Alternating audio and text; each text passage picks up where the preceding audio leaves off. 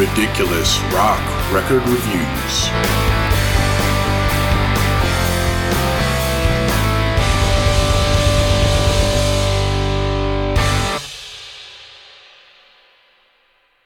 How you doing, everybody? I'm Lou Figaro, And I'm Aaron Martell. And welcome to Ridiculous Rock Record Reviews. This week we're going to be doing Pearl Jam Yields. This week we have a special guest, David Arouse. How you doing, David? I'm doing well. Nice to be here. Great. David, where do you come in with Pearl Jam, and how do you feel about Yield? Well, they just happen to be undeniably probably my favorite band.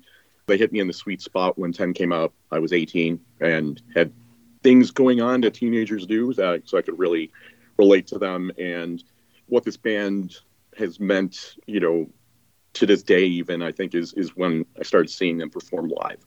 That's the reputation they built.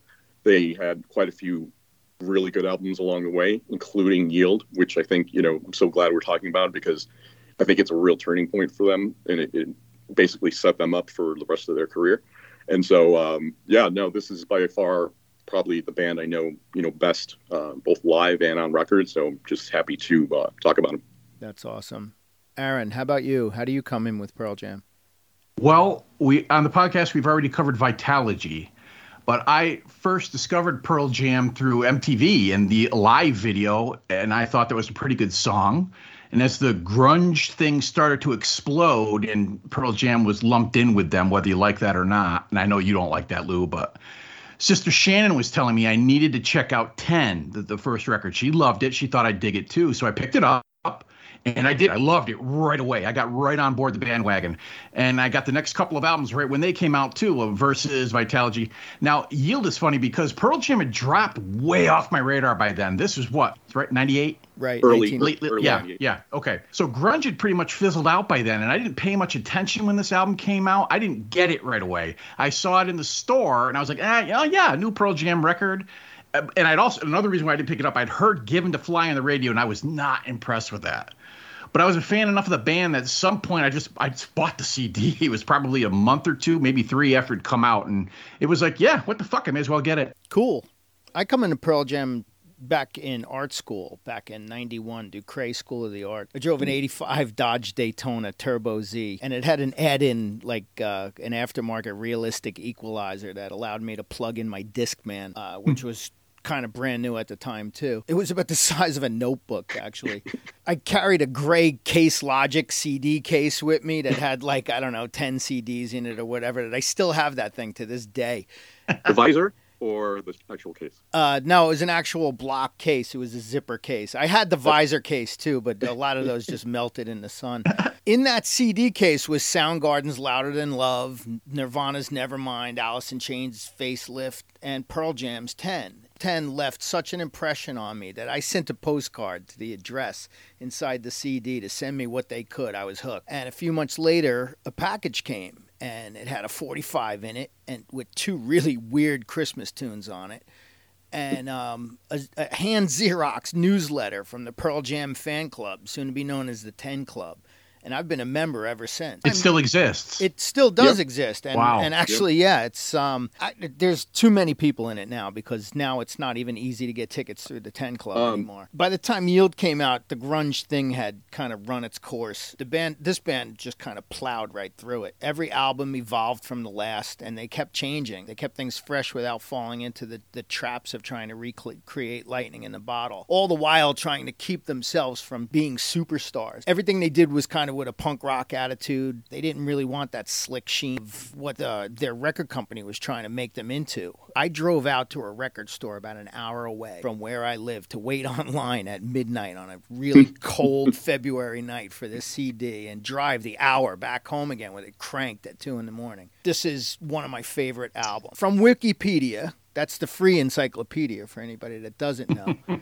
Um, Yield is the fifth studio album by American rock band Pearl Jam, released on February 3rd, 1998. The album was hailed as a return to the band's early, straightforward rock sound, and it marked a more collaborative effort from the band, as opposed to relying heavily on the frontman Eddie Vedder's to compose the song lyrics. This record has been certified platinum by the RIAA in the United States, and the album is Pearl Jam's last release with the drummer Jack Irons, who left the band during the album's promo, promo tour. He was replaced with Soundgarden drummer Matt Cameron. So on this album, Jeff Ament played bass, he sang backups, he took the pictures, and he did the cover layout. Stone Gossard played rhythm guitar, he sang, he played bass and lead guitar on Do the Evolution, and he's credited as Carpenter Newman for the album concept. Uh, Jack Irons of Red Hot Chili Peppers fame, and actually who was responsible for getting Ed in this band. Um, he was the one that passed the, the tape to Stone and Jeff. Uh, he drummed, percussed, and sang on The Color Red, or Red Dot. I knew it as Red Dot. Mike McCready played lead guitar, and what a lead guitar he played. Eddie Vedder sang the songs, played some rhythm guitar, and Brendan O'Brien produced and mixed it. And I believe he played some keyboards on it as well. Yeah, I, I, I can just say um, you could definitely feel the Jack Irons presence on this album, as, and as well as No Code. There's some really kind of trippy, more almost you know angular type of playing that you can hear. That's a definite different type of vibe than what Dave Abruzzese, I believe, is that, is that how you pronounce it? Um, I think that is how you pronounce it. That's as close So- as I've ever heard. Yeah, he, yeah. he brought such a massive pounding. He beat those drums. I mean, I still think he's the best drummer for them. But this band has gone through shifts in albums, and I think these, you know, Jack Irons was a great fit for No Code and, and for Yield. And then, you know, Matt's just your steady. I mean, he's as steady as it goes for uh, for them after that. I really like the vibe he brings to this album. I think it really kind of loosened Eddie up a lot. Uh, he's kind of highly strung out on some of those earlier albums. Oh, yeah. Seems like there's a lot of pressure on him, and it's you know it's noted that the whole band kind of just loosened up, uh, Ed especially. And there is one thing that hangs over this album as a great influence is that uh, there's a book by Daniel Quinn called Ishmael, which um, not only did Ed read that, but I'm pretty sure all of the rest of the band did. And this was during the recording of Yield, and so the most obvious influences from the book is if you see the Do the Evolution video, the Todd McFarlane animated video for that. It's very, you know, the lyrics that Eddie says in third person about, you know, just, you know, technology, what it's doing to us. I mean, it's not a new concept, but it's done so well, the video and the, the song. And that, you know, is very influenced by that uh, Ishmael book, the video, and the, the whole album as a whole. All right, we're gonna press play on the CD because that's actually uh, the first time I heard this was on CD. So if we're gonna drop the needle, this is side one. Brain of Jay.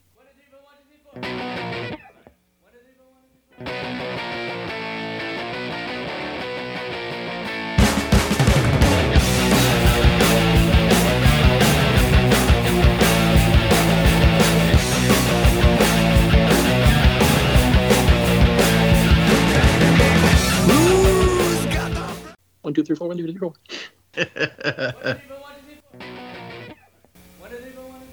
I kind of boosted that. I can't even think that fast. Never mind. I love, count- I love that. I don't know why, but I, I love that. So fast. That's that's definitely Mike. Oh, absolutely, yeah. What do you think of this song? Uh, yeah, great opening track. Uh, I love hearing Mike right at the beginning there, and it's a driving uh, opening number that uh, really gets the album started. How about you, Aaron? Well, Mike McCready's riff, it's nice and dirty, and then it's basically doubled by Stone Gossard on second guitar, and then it's tripled by Jeff Ament on bass. Jack Irons, he's a powerful presence, kind of what David was talking about before. He really drives this baby, and he propels it forward. And then Eddie Vedder's voice, it's kind of in his higher register, right? It's, and it, but it's gravelly too, and it does sound like he's straining in spots. And then there's a quiet breakdown section that gives everybody a breather except for Ament, and it kind of resets the tune. And then McCready gives us a heroic rock guitar solo. Now, I don't know what these lyrics are about. I pride myself on being a lyric guy. The only vibe I get from them is government mistrust, maybe, and who the fuck stole President John F. Kennedy's brain from the National Archives. That really happened. It did. Yeah. Yeah. Somebody must have one fucked up paperweight. I almost get 10 vibes from this. Almost. And I do like this very much as the opener. All right. Reminds me of an ignition key kind of turning, an engine starting and sputtering. Jack Irons definitely has a different heartbeat than usual. The equivalent of uh, Alex Van Halen's car rumbling in Hot for Teacher. Mm. Right, except this one kind of is missing a couple of Yeah. cylinders every time, and then it stalls, and then it starts again. And Um, that one, I really had people believing that was um, an exhaust of the car. Yeah. I was like, you know, that's that's the exhaust. And it's like it's Alex Doublebaby. Yeah. Mike McCready wrote this. It's uh, heavyweight riff. It kind of drives us forward. Do do do. Stone Gossard's kind of creating that chugging flange circular rhythm behind it. It's subdued, but then driving behind Ed's hurling vocals. That he's kind of sounds like the Macho Man, doesn't he? Um, WWF. That. Oh yeah. Who's got the brand JK? What's mean to us now? Oh yeah. and those lyrics are so Eddie Vedder. Yes. Soon he's flopping into falsetto and howling about how our world's going to be different soon. Ed didn't know how much truth his words were going to hold in the next few years, too. Um, especially back in 98, we were so naive. Our world would be different soon. Our world would be relieved. I'm not sure where my man was going with all of this, but he's talking about letting go. The name they gave him, the, the whole world's going to be different soon. Yield, letting go, let things happen. The ferocious Mike McCready solo punches through that sonic assault that you can hear. The, you can hear the tube sizzle as he just bends and howls his way through this. the- the- Another chorus that just ties this up, and it's just a hell of an intro to a hell of a record. The next track is Faithful by Mike McCready.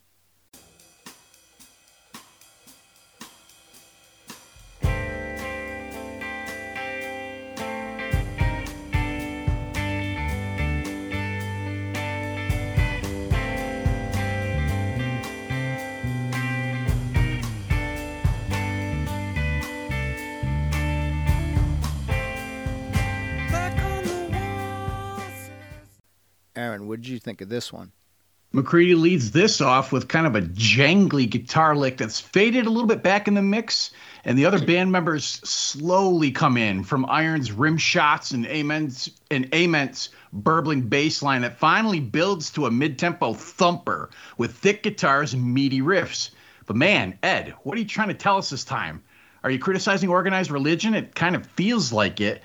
But you know the flock needs to be controlled, don't you? Keep them in their boxes of fear. I don't know. Maybe I'm off.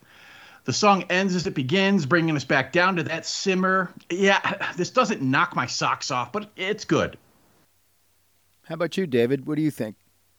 Yeah, with this one, I'm gonna have to lean on the live uh, setting that I've heard it in. Um, it's right up there with Red Mosquito, I'd say, as a fan favorite live. Um, Yes. It sounds a lot better live. Uh, they give them room to breathe, and if it wasn't for the live version, I would consider it like a middling mid-tempo number on you know any album. But just having seen it a few times live myself, um, it elevates it a little bit more for me. Uh, I think it's a solid number um, crowd pleaser, and uh, it fits on the album very well.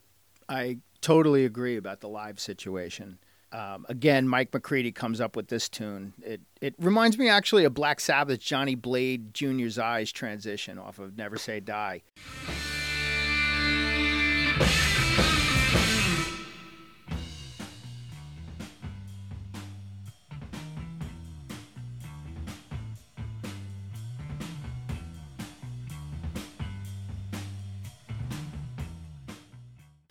That's what you know. What I, I was Yeah. Lou. I was think this song reminded me of something, and I couldn't place it. And Right. that's exactly what it reminds me And, of. and it gives me that same no kind of shit, Johnny you know, Blade. right. Holy shit, you're right.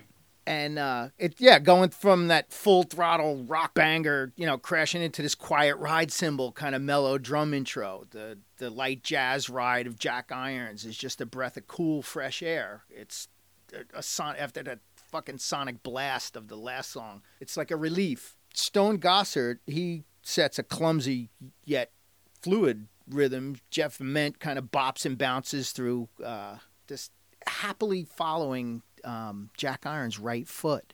It's a slow, powerful burn to the end. It's sonic opiates for me. He sings of taking things at what they seem and being faithful that they will keep their promises. The faithful in God and how he's through it screaming for help over other worshippers. Echoes that nobody hears. It goes like this Yield to a greater power. We all believe it. Don't fool yourself. We all believe it to be true. and have faith that others will for us as well. Faith in a relationship. He says, Be darling, and I will be too, faithful to you. What he's talking about, I, I feel it. He's saying that love me back and I'll be faithful. If not, there's no guarantees. This band grinds into that main riff, that backward sounding Zeppelin type dirge. Um, no, like echoes, nobody hears. It goes, it goes. Ed's really reaching. He, this is about the top of his range, I think, or it's like right in the middle of keys where you know he's going up into a falsetto, and he's. We all of, believe. Yeah, he's uh, he's he's straining for this one, but the band's got this quiet tension, loud release on this, and it works. Uh, nothing like they've ever done before. I think it's a powerful tune, and yes, live, it's just amazing. It's like church. Love this. That's I like your interpretation of the lyrics too, Lou. There, there's a reason why there's an extra L in the word faithful Right. in the title. hmm Yeah, that's a good catch. And just as a quick aside, who do you think would lose this bet? Eddie Vedder having to write a full album without mentioning ocean or the waves, or Red Hot Chili Peppers Anthony Kiedis having to write an album without mentioning California? Oh, jeez. I don't know if I'm taking that bet. Yeah, or Dio talking about being lost and never found, or rainbows. Yeah. He was awesome. Next track up is No Way.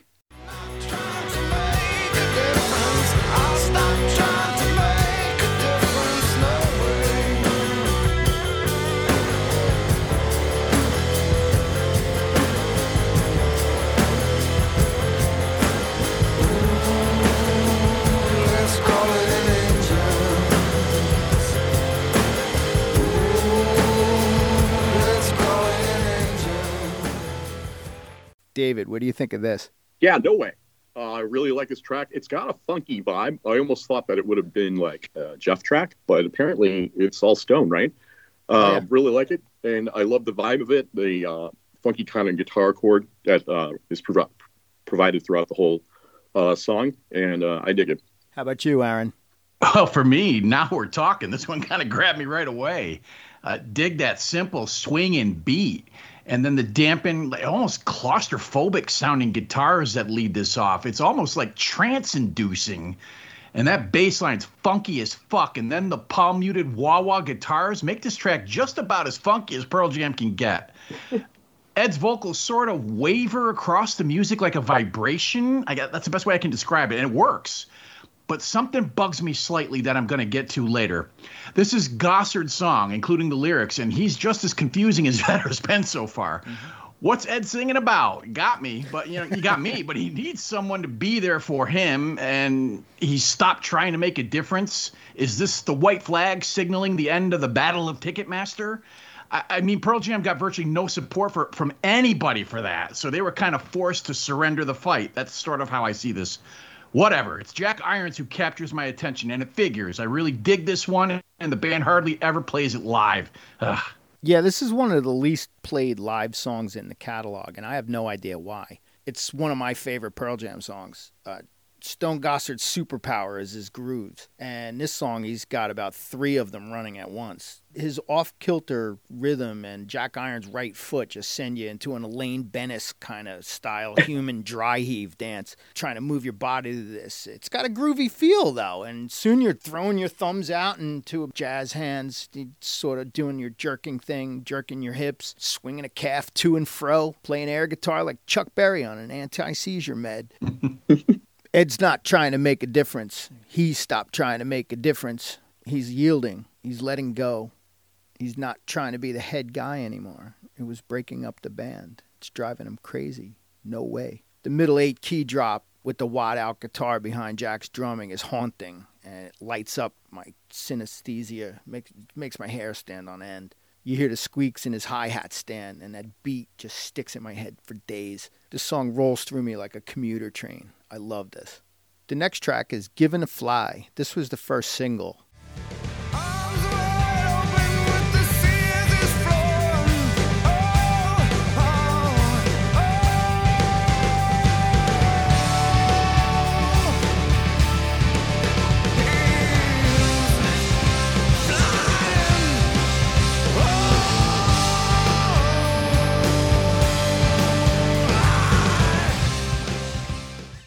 What do you think? Made up my mind, make a new start. Going to California with an aching in my heart.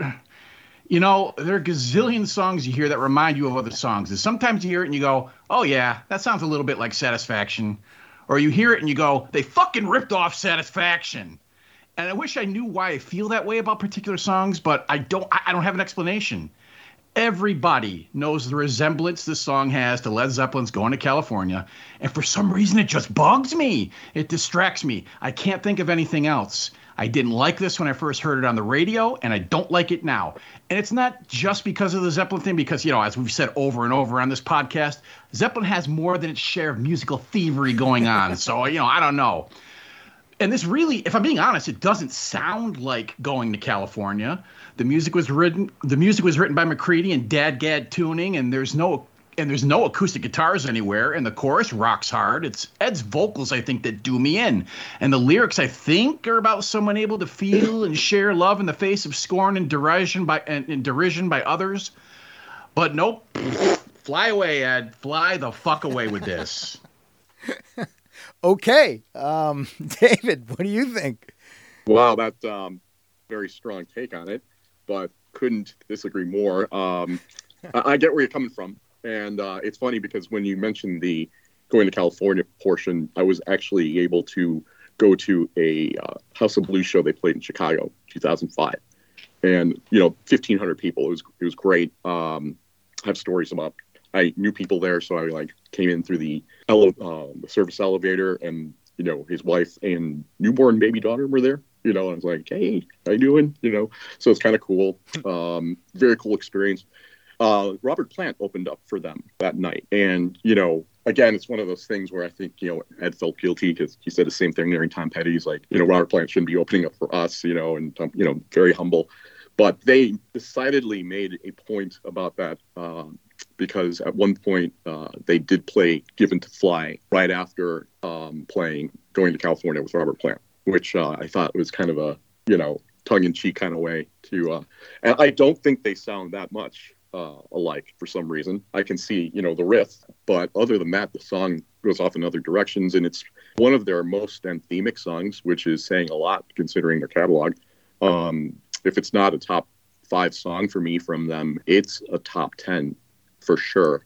And again, you know, performed live, uh, it just takes it to the next level. McCready, I know we keep coming back to him, but he's you know one of the most underrated rock guitarists of the last 30 years, I would say. You I know, agree. as as underrated goes, just you know, nobody gives him the props that he should get, and uh, you know, by extension, Stone probably gets even less. You know, but both of them, as a rhythm section, you know, um, those they've made some great music together, all the way from you know Green River, Mother Love Bone, uh, Temple of Dog. I mean, those guys definitely. Uh, well, that's Jeff and Stone. Sorry, but but with Mike when he came on board too. I mean, um, they've got a great chemistry, and uh, they write some great songs. So uh, I wish you liked it a lot more. Um, Yeah. You know, at least a little bit, because I, I think it goes uh, farther away from Cal- going to California than than it's a lazy comparison. You know, if you look into it, the songs are pretty different. This was the first single that we heard. I wasn't sure what to think. It was completely different than anything they ever gave us before, but that was Pearl Jam, and that's why I loved them. But even listening now, and I get it, Aaron, I do. It's very, very powerful live, though, and that's where I'm coming from with it. And when they've got 18,000 people all singing it back to them, unamplified, but they're louder than the friggin' band is delivering to the crowd, everyone's hands up, palms to the sky. It's a church kind of come to Jesus moment without all the dogma and guilt and a slight whiff of skunkweed. Uh, this, this is Pearl Jam. This is what it's all about. The community, the camaraderie, all the Pearl Jam fans singing back to them at once, all touched in a different way, but it's all connected. That's where this band gets its superpower from the stage, the fans. Pearl Jam fans are a fucking force within themselves, and this song brings it out. Fly! Whoa! you know, Mike McCready's arpeggiated little earworm that blasts out into full roar and solos with joy like the archangel's fucking bells. Fucking holla fucking luya. Fly! the next song is Wish List.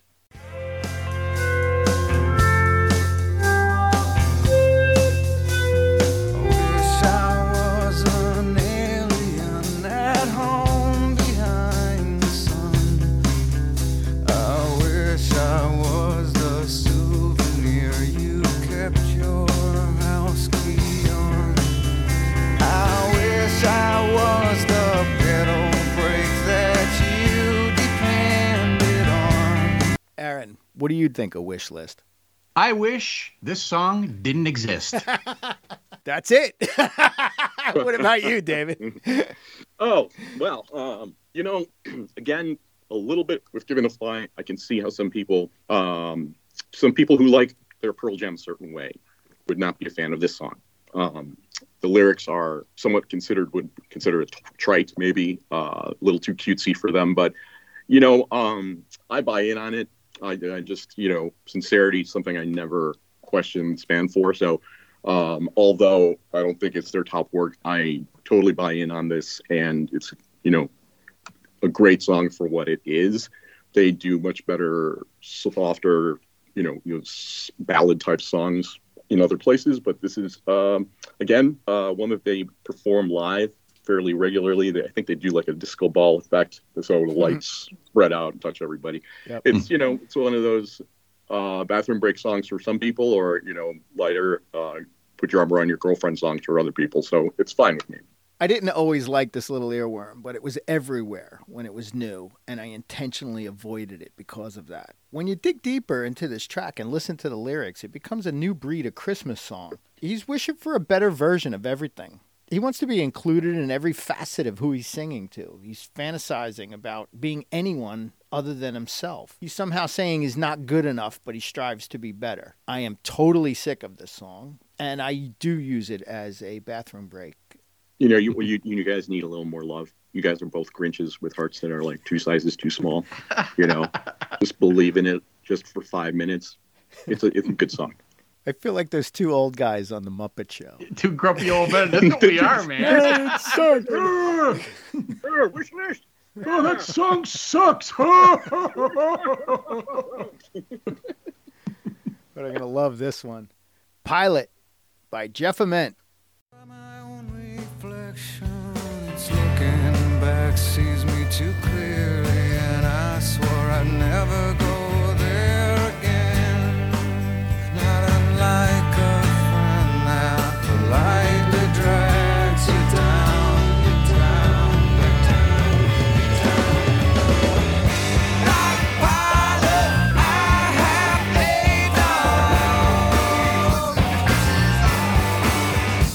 David, what do you think of this? Yeah, I like the song a lot. You know, uh, it sounds like a Jeff song to me. Um, and uh, you know, as as somebody who recognizes those kind of songs right off the bat, um, it's funky, it's different. It definitely carries on that experimental experimental vibe that they do throughout the albums, most notably in Vital- Vitalogy. And so I think it's one of those kind of you know throw it up against, against the wall, see if it sticks kind of songs. I, it works for me. It's not their best, but it's funky, it's different. I, I like it. I dig it. Um, it's a short song too, so we, if you don't like it, you don't have to deal with it for very long. Aaron, what do you think of Pilot? Oh, fuck me sideways. Three duds in a row. What the fuck is going on here? I guess once again we learned the hard lesson about letting the bass player write tunes for your record. This is the kind of crap your local wannabe gets up at the open mic and wants to show you the new song he's been working on, and you politely clap when he's finished and just wish he'd get off the fucking stage. This has no business being here except to throw Ament a bone. A Roman governor and his dog. And yes, the lyrics are as stupid as that sounds, backed up by pedestrian music that this band could toss off in their sleep. You know, come to think of it, this is Pearl Jam tossing themselves off. I think I'll avoid the circle jerk. Thank you. Um, if there was a visual for what I imagined you looking like right before you got to talk about this song, it'd be like a Doberman that's being held by like three people, and there's just like drool coming out, and the teeth are like baring. And the moment that they let go of the um, leash is right when you came in to talk about this song. Except that I look more like an overweight Rottweiler than a Doberman, but yeah, same thing.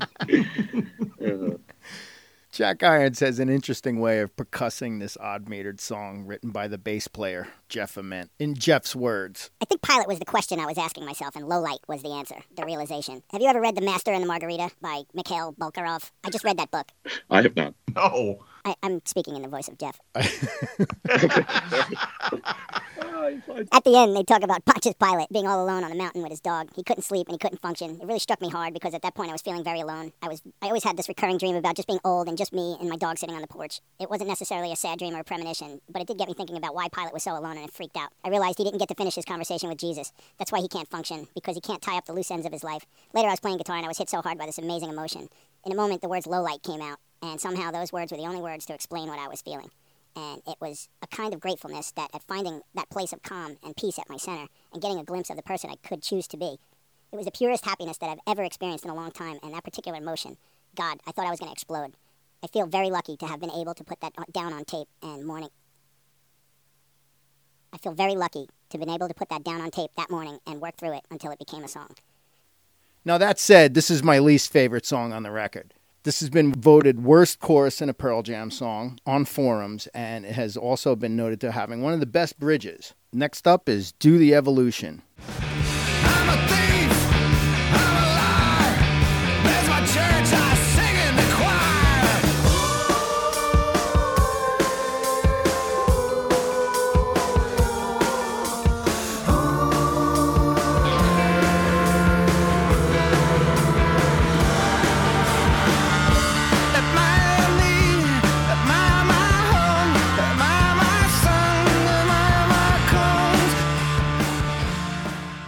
Aaron, give it to me. Well, it starts off promising. At least the band's put its big boy pants back on and decided to rock, I guess. The music is by Gossard, and Jeff Ament must have blown a gasket writing the last track because he's not even on this. Gossard's playing bass. Something still feels a bit off for me, though. The guitar tones sound all fucked up. There's a metallic, jangly sheen to the sound that makes my tooth fillings hurt.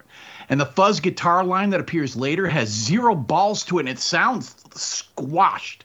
It's like a naughty puppy yelping in its crate. Someday he'd like to be a big dog. At least Ed's game, though. He's trying to inject some energy into it. Oh, fuck me. Yeah, humanity really hasn't progressed much past the apes. How about you, David? Christ, I got to go to bat for this one. Um, if it's not the best song on the album, it's it's damn near. Uh, it's it's Pearl Jam in 1998. This is who they are right here, and it pairs so nicely with the video that they did with Todd McFarlane. It's a great visual. Uh, it adds to the song and vice versa. And this is a live staple. Uh, it's usually the last song they play before the encore. So, uh, like the last song in the main set or the first song of the encore. Um, it's I can't imagine it not being in her catalog. It's a definitive moment of this album and a definitive moment of their career. It's one of the top 10 songs for sure that they've ever done. Woo! Woo! Tell me you can't shake that riff. It's with me all day, sometimes many. We get angry, Ed, on this one. He's got many settings. This is angry, seething Ed. He explained that the song is someone that's drunk with technology, who, who thinks they're the controlling living being on this planet. Man's done so well for himself. Admire him. Admire his clothes. Admire his son. He's his clone. Those ignorant Injuns got nothing on him. Nothing! It's evolution, baby! Stone's rhythm is expertly just complements and drives this song. Brendan O'Brien's keyboards add an ominousness to it that I and I don't think it's unwelcome. Stone gives us a frenetic solo this time that rips through the sonic wall. Listen to him in the right channel. Ed sounds like a grunting caveman at the end or a crazed homicidal maniac. Equally fitting. The song um, fades out, which uh, I'm not really a, a fan of because I want to hear what they faded out. It sounds like, holy shit, dude, why did, why did you do that? Kill the engineer. Next up is The Color Red, or The Red Dot by Jack Irons.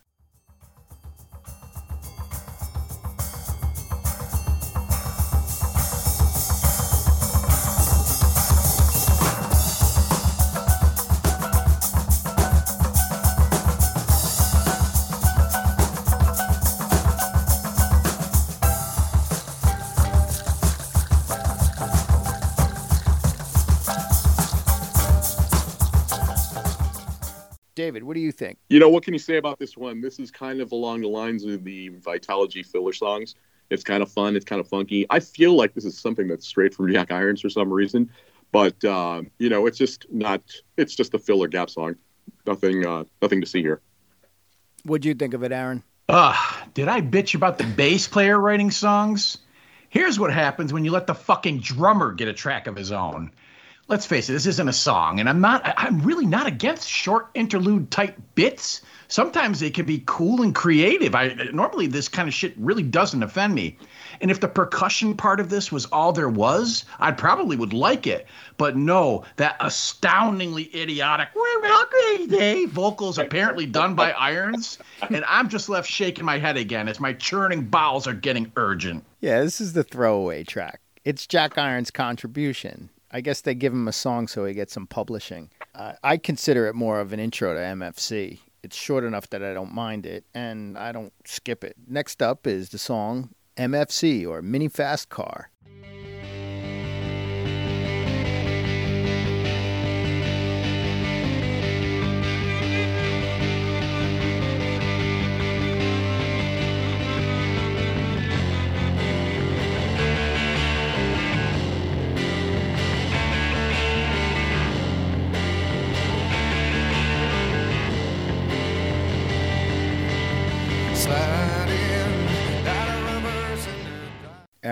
Is this one any good? Okay, I really needed this. Straightforward rocker with distorted guitars that fucking sound nice. Plus, Gossard adds a backwards guitar part that's straight out of Jimi Hendrix and sounds cool. Irons really pounds those skins on the chorus, and I gotta say, he has been a bright spot on the album on the whole for me so far, even on the tracks I don't dig. Ed's not fucking around with his vocals or trying any stupid new tricks. He just sings the song, and I appreciate it. I read that MFC stands for Mini Fast Car, and the song was written by Ed in Italy, where they got those mini fuckers zipping all around. And apparently, it's about a woman driving away from her circumstances, getting out on her own, and at least that's my interpretation. It's a simple, solid track. Thank God. How about you, David? Uh, yeah, I feel I like I dig this track. I feel it's the uh, spiritual brother to Rearview Mirror, um, another Ed driving uh, deal with your problems kind of track. Um, it's strong, belongs on the album, and uh, really dig it. I totally. I totally fucking, I fucking love Rearview Mirror. I'm sorry. I just wanted to say that. I totally agree that yeah, this is a good companion piece to that. I read that Ed wrote this about a Mini Cooper that he saw in Europe. So yeah, you're, That you're makes right. sense. This song is about getting the fuck out of a bad situation and just getting your in your little fast car and disappearing. That riff that Ed lays down, it's it's typical Ed too. It sounds like it too, doesn't it? Sounds like just getting the fuck out of Dodge. hmm Stone Gossard's like backwards solo thing fits right in. He's actually, you know, he pulls his own for lead guitar on on this album. I love this track. It's even better in concert. You got a fast car. Not gonna have that. I love, you know. Ed's not uh, necessarily a needed guitarist in this band, but I love a good angry Ed riff, like you know, Rearview Mirror or Blood or this one. I mean, they're just cutting, sharp Eddie Vedder riffs. That, uh, I love Rearview Mirror. I really do like that. that's, Yeah, 'cause- that's such an Eddie riff, angry, short staccato riff. It's you know, that's his signature as far as guitar playing. He's he's no slouch. He's no, not. he's not. No, he's not. Next up is Low Light by Jeff Ament.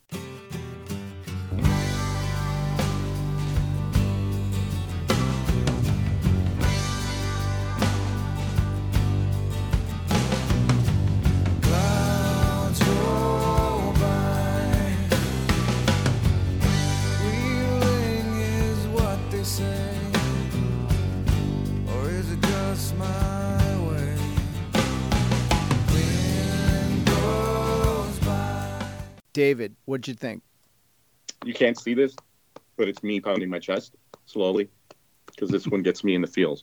This is along with uh, all those yesterdays. Those two songs, you know, hit me in the gut. Um, lyrically, just the melodies, uh, the whole song from beginning to end. Uh, one of the better, slower numbers that they've ever done, and uh, one of my favorites off the album. Aaron, how'd you In how did you fare? in which our bass player redeems himself on the songwriting front. Lots of acoustic guitars, some oompapa keyboards, and the bass is up front and sounds nice. I I really do like Ament as a bass player.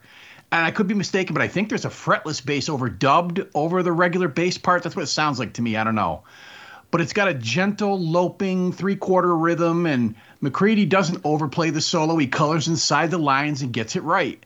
And Ed has a way with a quiet vocal. I always give this to him. He's still able to communicate the emotion without having to resort to his eh, Billy Goat vibrato thing he does.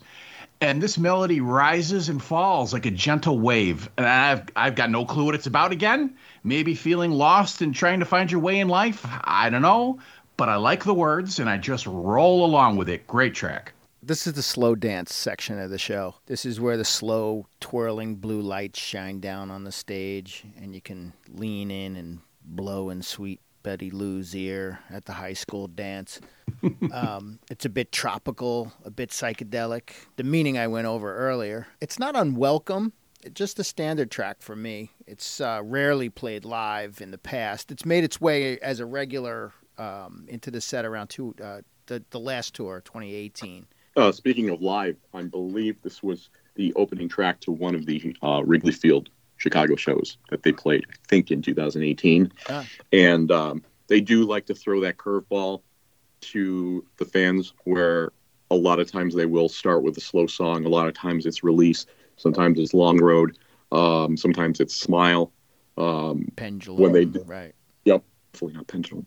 Um, but low light, when they start with that, yeah, that's that's reaching pretty far back to throw that one out as an opening song.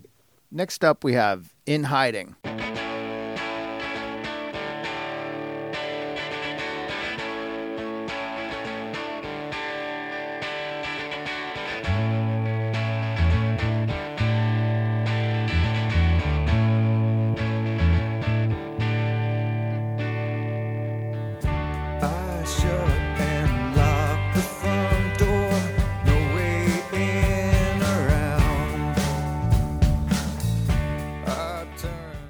David, what do you think of In Hiding? You know what? Uh, this song, I feel uh, it's kind of a vibe akin to uh, Red Mosquito for me. And this is another one where they're aiming for the kind of anthem, arena rocking kind of uh, song. I feel like it almost makes it, but it doesn't quite reach the level of uh, A Given to Fly that we uh, heard earlier. It's a solid song live. Um, it's a fan favorite. Uh, I like it. But um, not the strongest track on an album that uh, has better songs uh, in the same vein.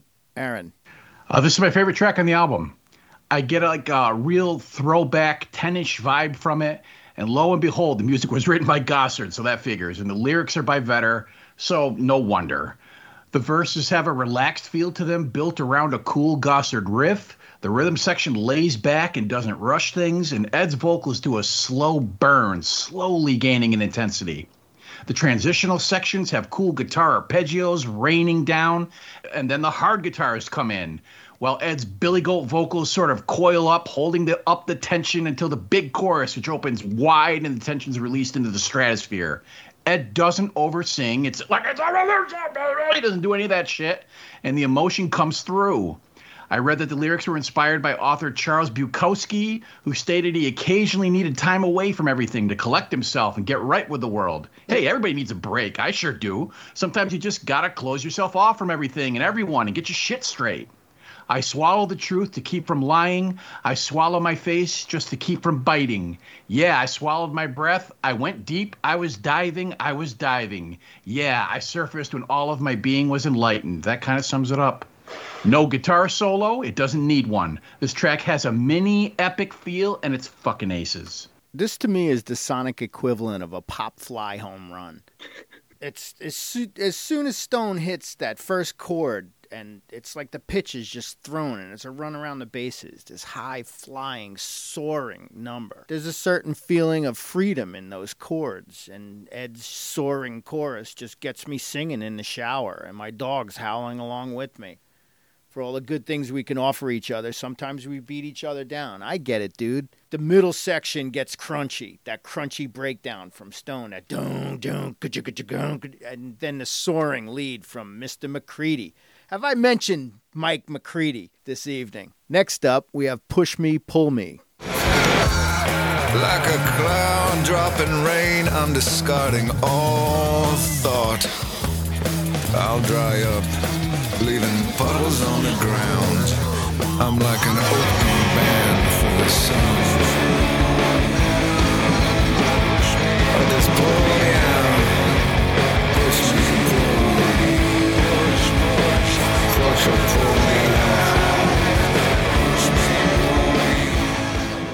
David, what do you think of this one? Crazy man, I like this song. This song is pretty fun. Um, it's out there for them. This is uh, them pushing the envelope again. Uh, easily could have been on Vitalogy, I feel, uh, maybe even No Code. Um, this is them having fun. Uh, the overlaying uh, synopsis of this album is that you know Ed really came in and with kind of relaxed his um, leadership of the band. Everybody was contributed a lot more. It was a looser feel. Everybody had a much better time making this album than you know the last three albums beforehand. And so I think you really feel it on a song like this. It's you know this band gets pegged as very serious far too often. They don't get credit for some of the fun that they have and have had. And this is kind of an example of it. It's not meant to be one of the top songs they've ever written. This is just them having fun. Aaron, what do you think of Push Me, Pull Me? And it's back to the bullshit. yeah, it figures Ament had a hand in writing this, but at least his percolating bass line is the best thing about this track. The rest is just half baked CD filler garbage, and Ed's spoken word vocals are dumb as a bowl of shit. Guess what? Eddie Vedder's figured out we don't have a lot of time left in this life. We're just visitors passing through. What a revelation, Aristotle. Push me, pull me, plug me, plunge me, whatever. It's Aaron Stinky Stinker. Fuck, Aaron. I thought you were a fan of this band. wow. He likes 10. Wow. Ed was quite the handful for the last three albums or so, which really comes to the, the whole idea of this album and yielding and yielding control. This is another Jeff Ament track. It sounds off, and I think that's because it shifts back and forth between 3 4 and 4 4 in time. They've got a bunch of tape loops running in the background. It kind of makes this feel like a jumbled mess. Uh, luckily, the strangely experimental song doesn't last long, and it leads into one of the best on the record. Next up, we have All Those Yesterdays.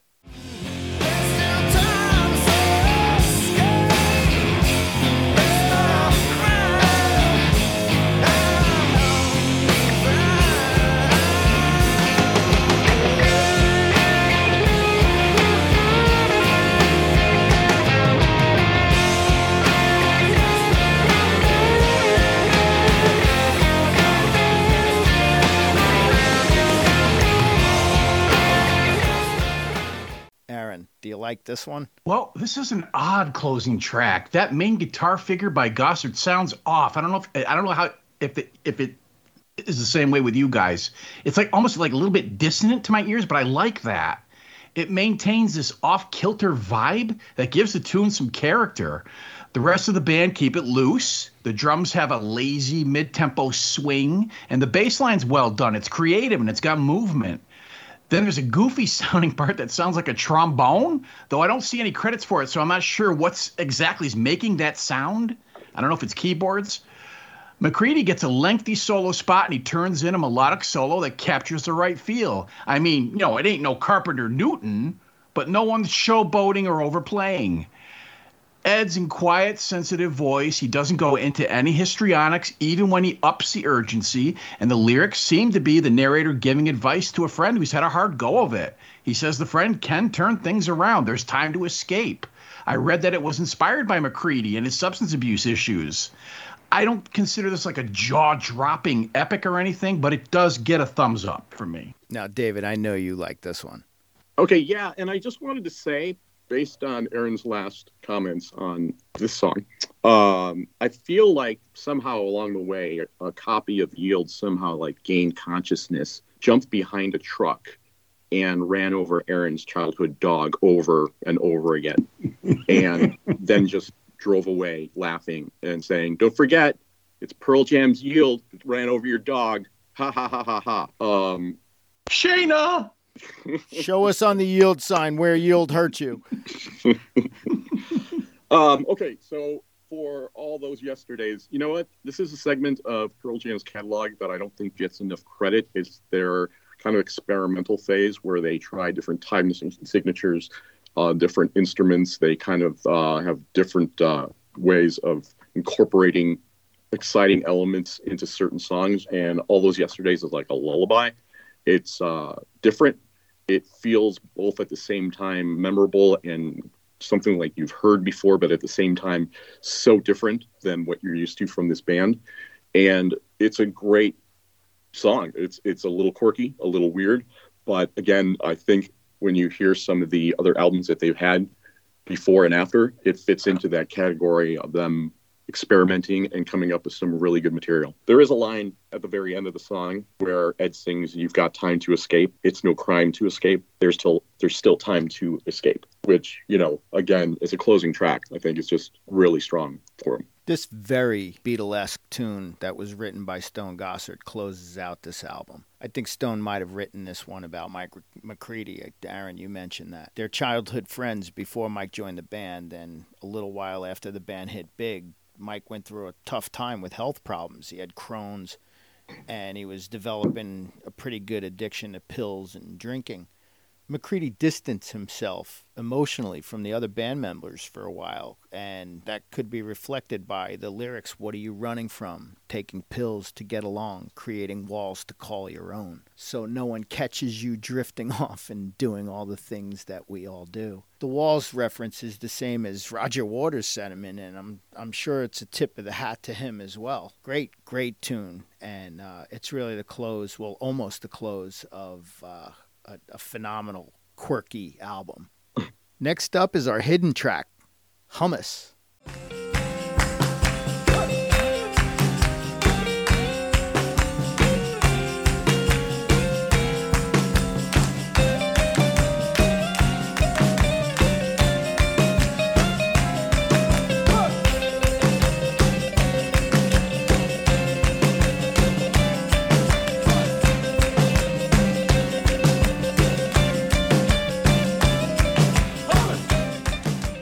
David. I don't think I'm going to like this one as much as uh, Aaron is going to love this one. but, uh, you know, this is just another. I'm not sure why they did this one. I, am I'm, I'm actually going to go with Aaron on this one because the fact that it, I think it's over a minute after the uh, the runtime for all those yesterdays, I think is still part of this song, if I'm correct. And so it doesn't really add a whole lot as far as the comprehension of what we heard up until this point. And at this point, you know, as far as like tag along, fun, experimental non songs, yeah, they're you know they might want to start retiring that, uh, which I think they did after this one.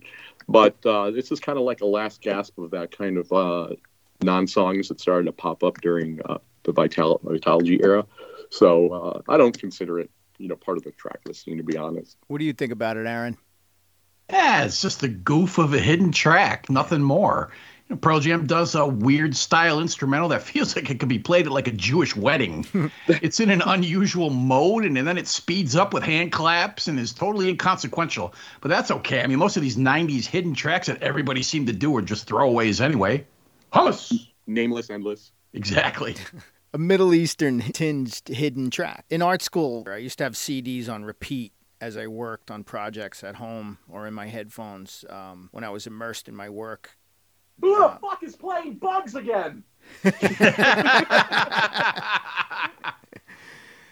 the, the album would end and I'd just keep working and I'd forget that it was on and then it would and get the ever loving shit scared out of me when they came crashing back in again and yeah Nirvana and Tool did this too.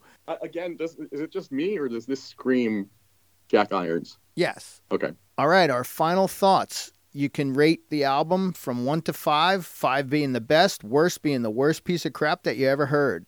David, what do you think of Yield? I'd give this a solid 3.5 out of five. I think this is the possibly last great front to back Pearl Jam album that was made. And it's solid. They're a different band at this point with uh, different players, but I think this was a turning point for the rest of their career this album pretty much set the trajectory, good or bad, for what they've become, what they are now, and the fact that they're probably this album allowed them to stay together um, and out, you know, outlast some of their contemporaries. Uh, not that you know they're any better. It's just I think they needed to make this album in order to survive as a band. They're really solid. There's some great top ten Pearl Jam songs on this album. Um, live, uh, a good half of this album is still played fairly regularly, mm-hmm. and um, it's a top five Pearl Jam album for me. Aaron, what about you? What's your final thoughts about Yield? You know, up until about a month ago, I hadn't listened to this in a long time, and I always thought, yeah, Yield. Everyone likes Yield. It kind of brought the band back together and strengthened them after all the shit they'd been through for the few years there. It was sort of like a comeback from a band that never really left. I know this album is highly regarded by the fan base, and I know that you really dig it, Lou. But the more I listened to it, the more I thought, yeah, it's pretty good, but is it one of Pearl Jam's best? Uh, I don't know. What I found is that I really like a few tracks, really don't like a handful of them, and most of them just kind of fall into the, eh, it's okay category for me. I know that Eddie Vedder loosened the reins a bit and let the other members contribute with songwriting, but is that a really good thing? I'm not sure listening to this. The tracks the other members brought weren't that great on the whole to me, except maybe for some Stone Gossard ones, but he'd been writing from the very beginning. And the songs have performed well enough, but even in the faster mode, those rockers don't crack my skull the way they used to. I actually was thinking, what's wrong with me? Am I missing something? But then recently on Patreon, we did a bonus episode, Lou, where we did a listening party of 10. And I was like, nope, yeah. nope, okay, I'm not wrong. The difference was spelled out for me in bold relief. I give Yield a weak three. To me, this is the middle of the road Pearl Jam, and middle of the road is not the lane I want them to stay in. I prefer it when they cut the wheel and swerve a little more. Uh, Aaron? Yo. Yeah, um, uh, Riot Act and self titled just called, and they said to hold their beers. Yeah. when Yield came out, I was at a point in my life where I was starting to feel the pressure of following my dream versus doing the right thing and getting a quote unquote real job and abandoning my dreams of for reality and a family life. My wife wanted to have a child. Uh, we would within a year of this coming out, and I was getting used to real job money and slowly putting my dreams uh, in the closet, yielding, giving in for the sake of peace and security. And that's what this record represents for me shedding my dreams for a more stable reality. I give Yield a four and a half. No Pearl Jam record is perfect. Maybe the first one yeah, no, there's nothing bad at all about that one. But this one holds deeper meaning for me, and this is my favorite of their catalog. Okay, I'd like to thank David Arouse. You did great, David. Thanks for being with us. Yeah, I just uh, love my job here at Cyberdyne Systems, and uh, happy to talk about Pearl Jam. And that's going to do it for this episode. You can find this podcast on all the podcasting platforms wherever you listen to them. If you like what you hear, please subscribe or follow the podcast and leave us a review. If you'd like to contact us directly, we can be reached at ridiculousrockrecords at gmail.com or also on the Ridiculous Rock Record Reviews Facebook page, where there's a link to hear each podcast. We're also on Twitter at R4 Podcast Aaron and Instagram under R4 Podcaster. If you feel the podcast has value and would like to make a contribution to support it, please head over to Patreon and the Ridiculous Rock Record Reviews page and sign up on one of the monthly tiers. Feel free to leave all of your feedback, comments, reviews, and or suggestions at any of those places I just described. We'd love to hear from you. Okay, signing off for the Ridiculous Rock Records podcast. I'm Lewis. I'm Aaron. Take it easy. Pumice. Who the fuck is playing hummus again?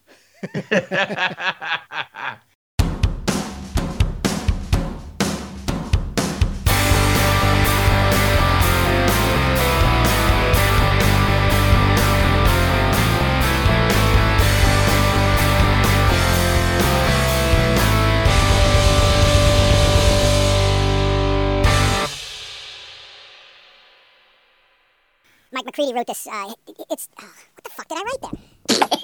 Isn't it weird how sometimes you're like, it just the idea stalls out in the middle. Handwritten notes are, on, are in the. Uh, no, this is actually typewritten stuff. I still auto, autocorrect. Look at autocorrect. That was always saying the idea. oh shit. Yeah, I didn't always like this little earworm. Was that somebody's idea? you know what? I wish I could take credit for that. Is that like uh, some ASMR? And now every time we hear that, we're gonna think of Twist by Pearl Jam. Ding. Yeah, that's like Pavlov's dogs. Ding. You know what? I actually like that song. Ding. I'm recording, oh, woman! Touch me. I even get married to Wish List now. What? what? Start a dig wish list! Best song ever! All right, let's start this over again.